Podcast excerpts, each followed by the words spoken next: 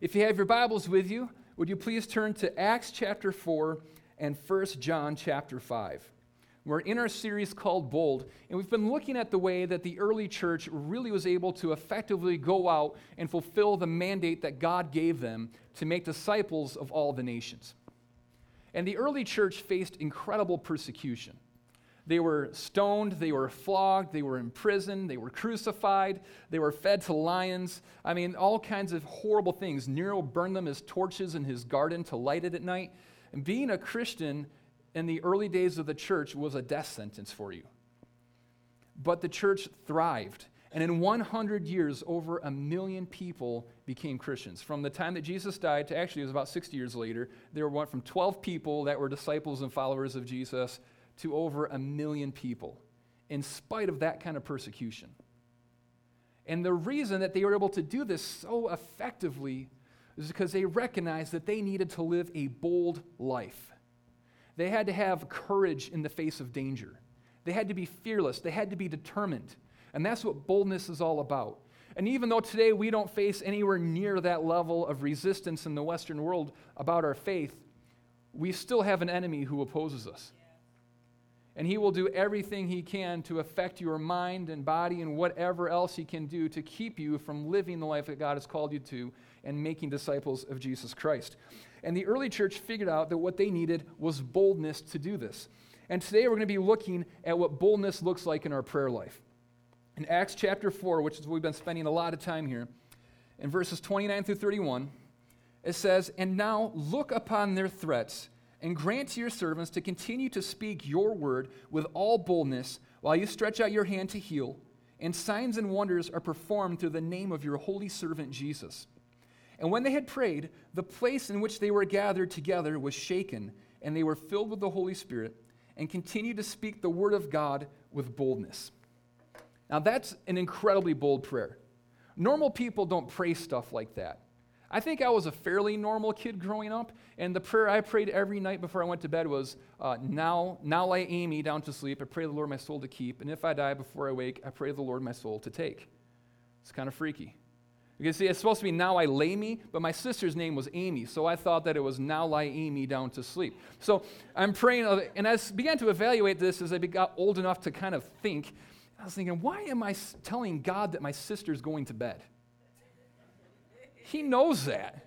I don't need to, in my prayer life, tell God, I'm not doing the play by play sportscasting of my life in my prayers. And I thought, and what is this if I die, like in my sleep? I'm, God's going to take my soul. I was like, oh man, that's scary now. I'm scared of dying every time I go to bed. But I got older and I started thinking, okay, this prayer is kind of silly. And so I started praying in different ways. But what I discovered was that the prayers I was praying were still just as weak and ineffective as the prayers I'd been praying when I was a little kid. As I began to recognize God's call on my life to make disciples and the specific venue that He called me to make disciples in, I started praying, God, would you make me successful in this? I don't want to be bad at what you've called me to do. So I'm praying and I'm saying, God, I want to see more people following you, but I'm not making any disciples at all. And I keep trying and I'm, i just keep coming back to God and praying. And I'm praying really timid, passive, like not really saying anything kind of prayers. It was like a politician praying. You don't really say anything. And so I'm praying and I'm saying things like, God, just be with me. And I'm I'm starting to think about this. I'm like, wait a second. Isn't God always with me? I mean, it says that God's never going to leave me. He's never going to abandon me. He's never going to forsake me. I don't have to pray for God to be with me because there's nothing I could do to remove myself from the love of God. Whether I want Him here or not, God is going to be here. So, really, I'm praying something that doesn't make a whole lot of sense. This isn't a powerful prayer that is going to change the world or change the life of the people around me. I understand praying, God, I want your manifest presence in my life. Fill me daily with your Holy Spirit. But when I was praying, God, just be with me, that's not really doing anything.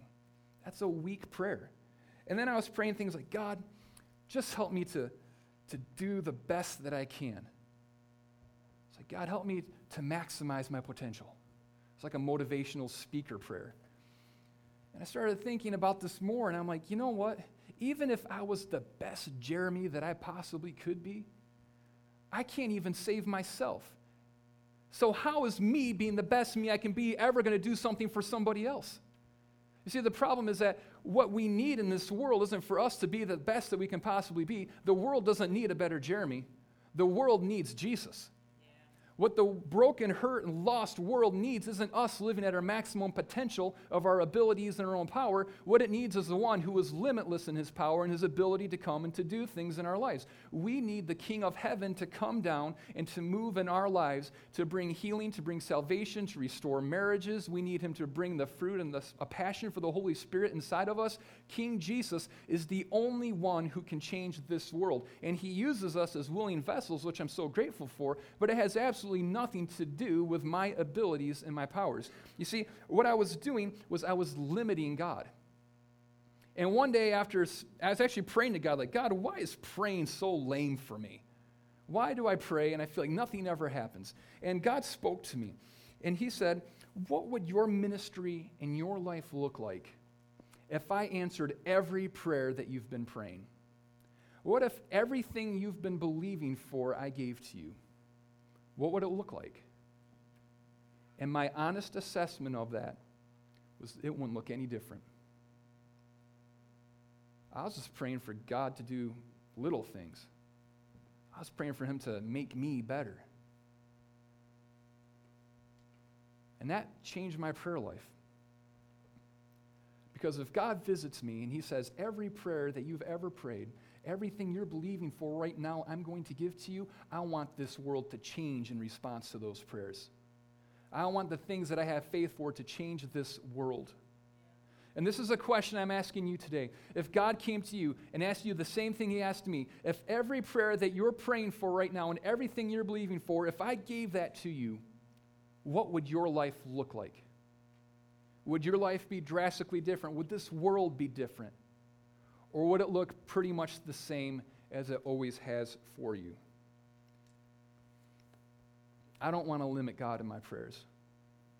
I don't want to be someone who prays timid, weak things. I want to take hold of everything that God has for me by the way that I pray. I want to ask the King of Heaven to come down and to do the things that only He can do. And when God answers my prayers, I want this world to change. I want my life to change. I want my family in this church, in this city to change and to be forever different because God has done something miraculous. And this is uh, really the way that you can tell. Am I praying bold prayers or am I praying timid, weak prayers? And the first thing is that bold prayers ask for the impossible.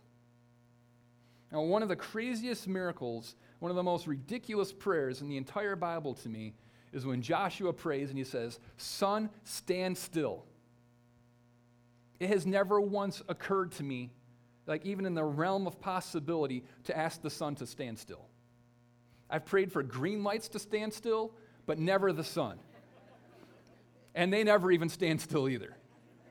But Joshua has this kind of faith and boldness and confidence in who God is that he comes to him with this audacious prayer and says, God, I need you to make the sun stand still. And physio- I mean, the physics of how that had to have happened, I have no idea. I've thought about it, just a suspension of every principle that governs the way the universe works.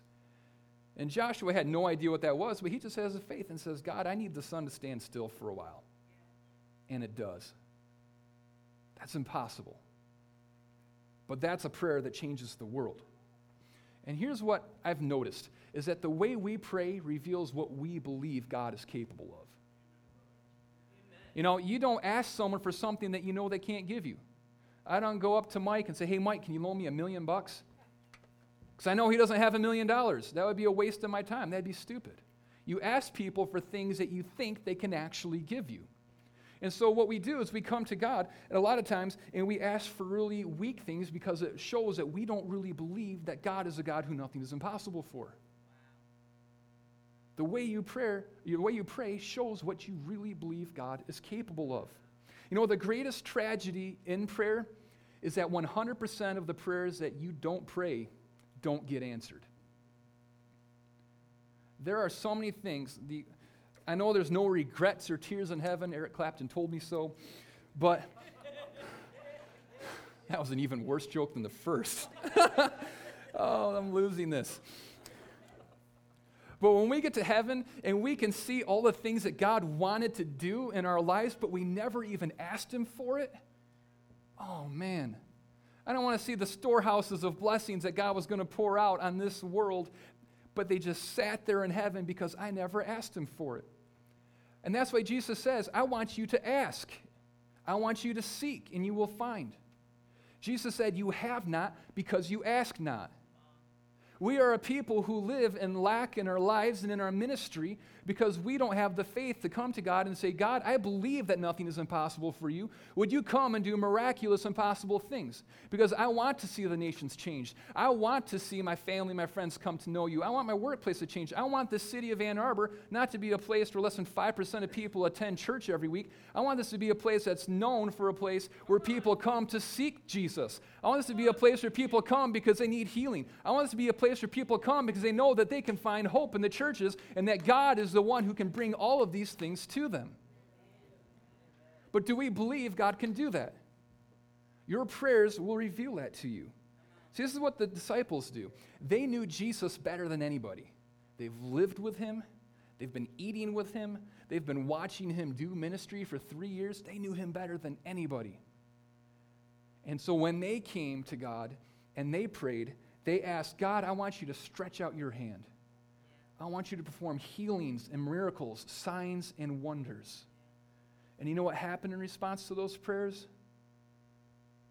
Crippled people got up and started walking around, and unbelievers around them said, Look at that. There's no way to explain that. There is a God, and He is powerful, and He loves us. They prayed for blind eyes and they were open. They prayed for stopped ears and they began to hear. They prayed for dead people and they came back to life. I'm not sure I want that one, but that might scare me a little bit. But they saw miracles happen. They went from all the way um, to the west, they made it to England, and to the east, they got all the way to the border of India and China in their lifetimes, making disciples, planting churches, seeing this world turned upside down because they knew who God was. Yeah. And they prayed that God would come and be God. Yeah. Do you believe that God is a God who nothing is impossible for? And are you praying for God to do the impossible? The second thing bold prayers do is they line up with God's will. Yes. So I just said pray for impossible things, but you have to understand God isn't your genie in a bottle that you can make wishes at, and He's also not your ATM machine. You need to ask for impossible things, but you need to make sure that the miraculous, impossible things you ask for line up with God's will. In 1 John 5 14 through 15, it says, And this is the confidence that we have towards him, that if we ask anything according to his will, he hears us. And if we know that he hears us in whatever we ask, we know that we have the request that we have asked of him. See, we have the confidence that when we pray according to God's will, we have the thing that we have asked for. So then the important question becomes how do we know what God's will is? If you're going to be praying and asking for impossible things, it's important to say, God, what is it that you want to do? Because now I'm going to ask you to do that. And the first way is it's revealed in Scripture. Now, I meet with a lot of people who are going through divorces or horribly rocky times in their marriage. I remember I've met, that's like a couple different times I've met with people and they were divorcing and, and you know, like they want prayer or like a friend is divorcing. And I think there's one time was a friend and his parents was like having just the worst time. And and it was a done deal. They were separated, and uh, and I said, you know, hey, can you pray? And I'm like, all right, let's let's pray. And the safe, timid, easy prayer would be, God, would you just heal our hearts? God, would you help the divorce to go really well? You know, that's like an easy, nothing prayer. But I knew what God's will was. Because Jesus said, What God has joined together, let no man separate. That's including the people that are married to each other.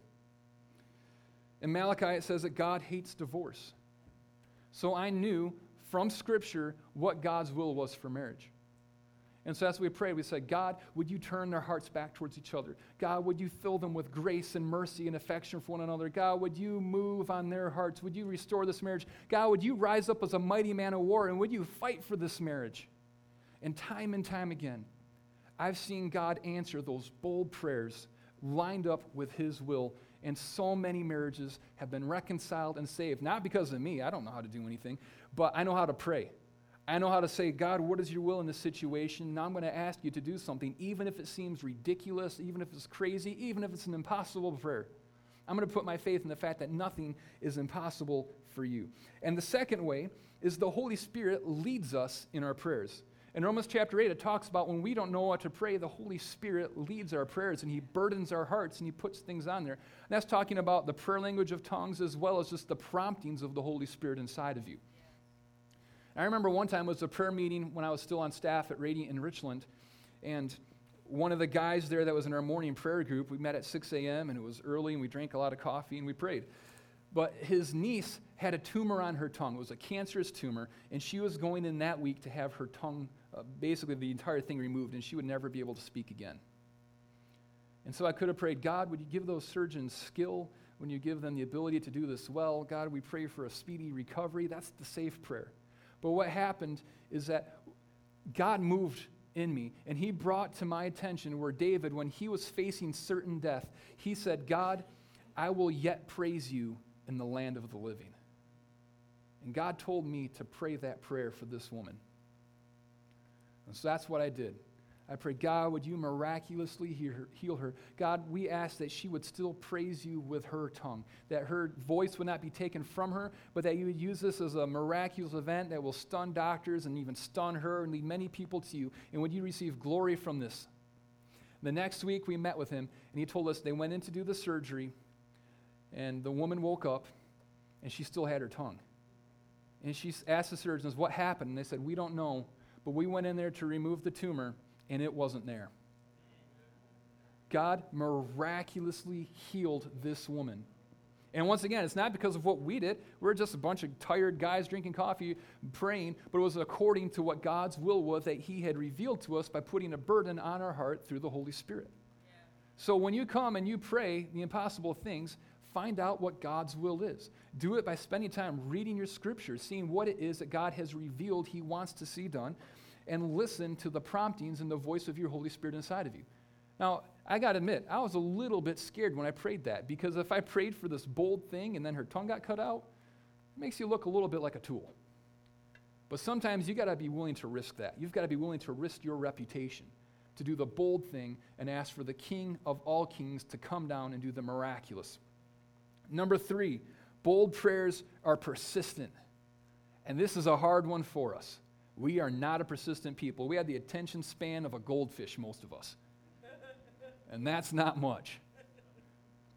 So what's happened is you get excited. You, God's revealed something in His will that He wants to do. Like I know Jesus wants to do this. He's a God who nothing is impossible for. So Jesus, we pray that you would blah blah blah blah blah, and then nothing happens. And you're like, maybe I need to be a little bit louder, clear my throat. Jesus, would you, blah, blah, blah, blah. And then nothing happens. So the third day, you're like, what is going on here? And you pray again, and nothing happens. But then something begins to happen. And what begins to happen is you begin to question. You say, God, was this what you really said? Did I mishear you? Was I wrong on this? God, did I, I guess I, this isn't what you really wanted to do. But we have to keep coming back and being persistent. See, Elijah gives us an incredible example of persistence in our prayers. And I love this. He's one of the greatest prophets ever. Incredible miracles are performed in his ministry. He was well known and respected. And there's been a drought in Israel for years, a very severe drought. And God says to him, I want you to go and to pray for rain now, and I'm going to bring rain to Israel. And so Elijah is like, okay, and he goes and tells King Ahab in 1 Kings chapter 18, he says, Get up, eat, and drink, for the sound of for there's a sound of rushing rain. That's pretty bold. So King Ahab went up to eat and drink, and Elijah went up to the top of Mount Carmel. And he bowed himself down on the earth, put his face between his knees, and he said to his servant, Go up now, look towards the sea. And he went up and looked and said, There is nothing. And he said, Go again seven times. And at the seventh time, he said, Behold, a little cloud like a man's hand is rising from the sea. And he said, Go up and say to Ahab, Prepare your chariot and go down, lest the rain stop you. And in a little while, the heavens grew black with clouds and wind, and there was a great rain. God told him what to pray for. He told him he was going to do. And so, like most of us, like, all right, I'm going to pray for this. God, send the rain. And then there's nothing. And he's already told the king the rain's coming. So Elijah's put himself out on a limb. And time after time, he goes out there and he prays for the rain. And time after time, there's no rain. But finally, on that seventh time, as he continues to persist in his prayers, that which God had revealed he would do is finally done. Now, what would have happened if Elijah had stopped praying the sixth time? That miracle wouldn't have happened. The nation would have been deprived of the rain that they so desperately needed. You have to persist in your prayers. My grandfather, who um, passed away at the age of 90 about 10 years ago, I've been praying for him for a long time. He was someone that resisted the Lord his entire life. And for 20 years, I prayed for him to know Jesus. And I prayed, God, break down the walls, reveal yourself in miraculous ways, just like you miraculously revealed your love and your affection for me. Jesus, would you save my grandfather? And one month before he passed away, he made the decision to follow Jesus. And in that last month of his life, he was a new man. I'm so glad that I didn't give up. There were so many times I wanted to. There were so many times I thought I'm never going to see my grandpa in heaven. But we persisted and we kept going. But what if I had given up? What if I had stopped praying for him? That miracle never would have happened. Never give up. The miraculous moves of God are worth fighting for. They're worth contending for in your life. They're worth, worth persevering for. Never give up. Never stop believing. Never stop praying, no matter how many times nothing happens, no matter how many years go by. What God has spoken and said He will do, He will do. And the last thing is that bold prayers lead to bold answers. After the disciples prayed, what happened? It says that the room they were in was shaken, and they were filled with the Holy Spirit. And they went out and they preached with boldness. All but one of those men met their end as a martyr. They all went through incredible persecution and suffering. But God answered their prayer. They prayed bold prayers. God, give us the ability to speak before kings. And Paul spoke before the Roman emperor. They prayed, God, can continue to, through signs and wonders, show that you really are God. And all over the world, God stretched out his hand and did the miraculous so that an unbelieving world would believe in the God who did these things. They turned their generation and the entire world upside down in their lifetime. Right now, you're on the front side of a miracle. Miracles don't happen when you're in the best of days. Miracles don't come easy. Miracles don't happen when everything is hunky dory for you. The backdrop for every miracle is an incredible need. The backstory to every miracle is that something is terribly wrong, something is terribly broken, and we need more than what we can do. We need Jesus.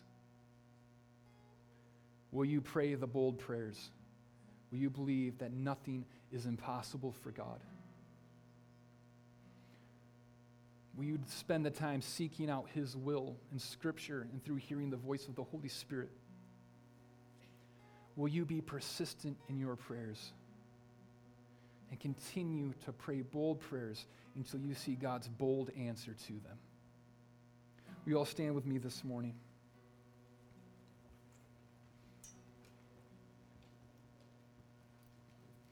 There's nothing that is going to shape your future more than prayer. Prayers are prophetic. You want to know what your life is going to look like in the future? Look at the prayers that you're praying right now. So spend a moment together praying. Let's see what God has for us this morning. Father, would you speak to us again? God, as we come before you, would you evaluate, make an honest assessment of us, and reveal that to us? Have we been praying for bold things, or have we been praying timid, safe prayers? And God, would you show us that thing that we need to be praying boldly about right now? That situation that seems impossible that situation where we need the King of heaven to come down and to intercede on our behalf, to exert his power. In Jesus, we pray now that you would build faith inside of us for that. If God's revealed something to you, would you guys just raise your hand real quick? I just want to just to see what God's doing in this room right now. That's awesome. Thank you. So many hands.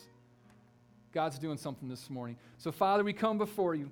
And God, you know everything that you've put on our hearts, every burden that we bear. And Jesus, we want to see your kingdom continue to come. We want to see the culture of the kingdom of heaven expressed on this earth. God, we want to see every wrong situation righted and made to come into alignment with the reign and the rule of you, Jesus. And so now, for every burden you've put on our heart, would you build faith and expectation inside of us? God, would you convince us again that nothing is impossible for you? God, would you fill us with a supernatural boldness? God, would you fill us with persistence, a tenacity in our prayers? Will we be a people who never give up, but we always press in because what you've revealed to us is worth fighting for? And Jesus, would you bring others alongside of us who will pray with us and come into agreement with us, God? Others who will intercede in our behalf. And Jesus, we pray right now that in Radiant Church and in the church all over our city, that you would make it a house of prayer. Yes, that we would be a people who are known for coming to you, who live our lives on our knees seeking you, Jesus, to see your reign and rule extended. And Jesus, thank you that you hear every one of our prayers and that you move miraculously in response to them. Fill us with faith. In the name of Jesus, we pray. Amen.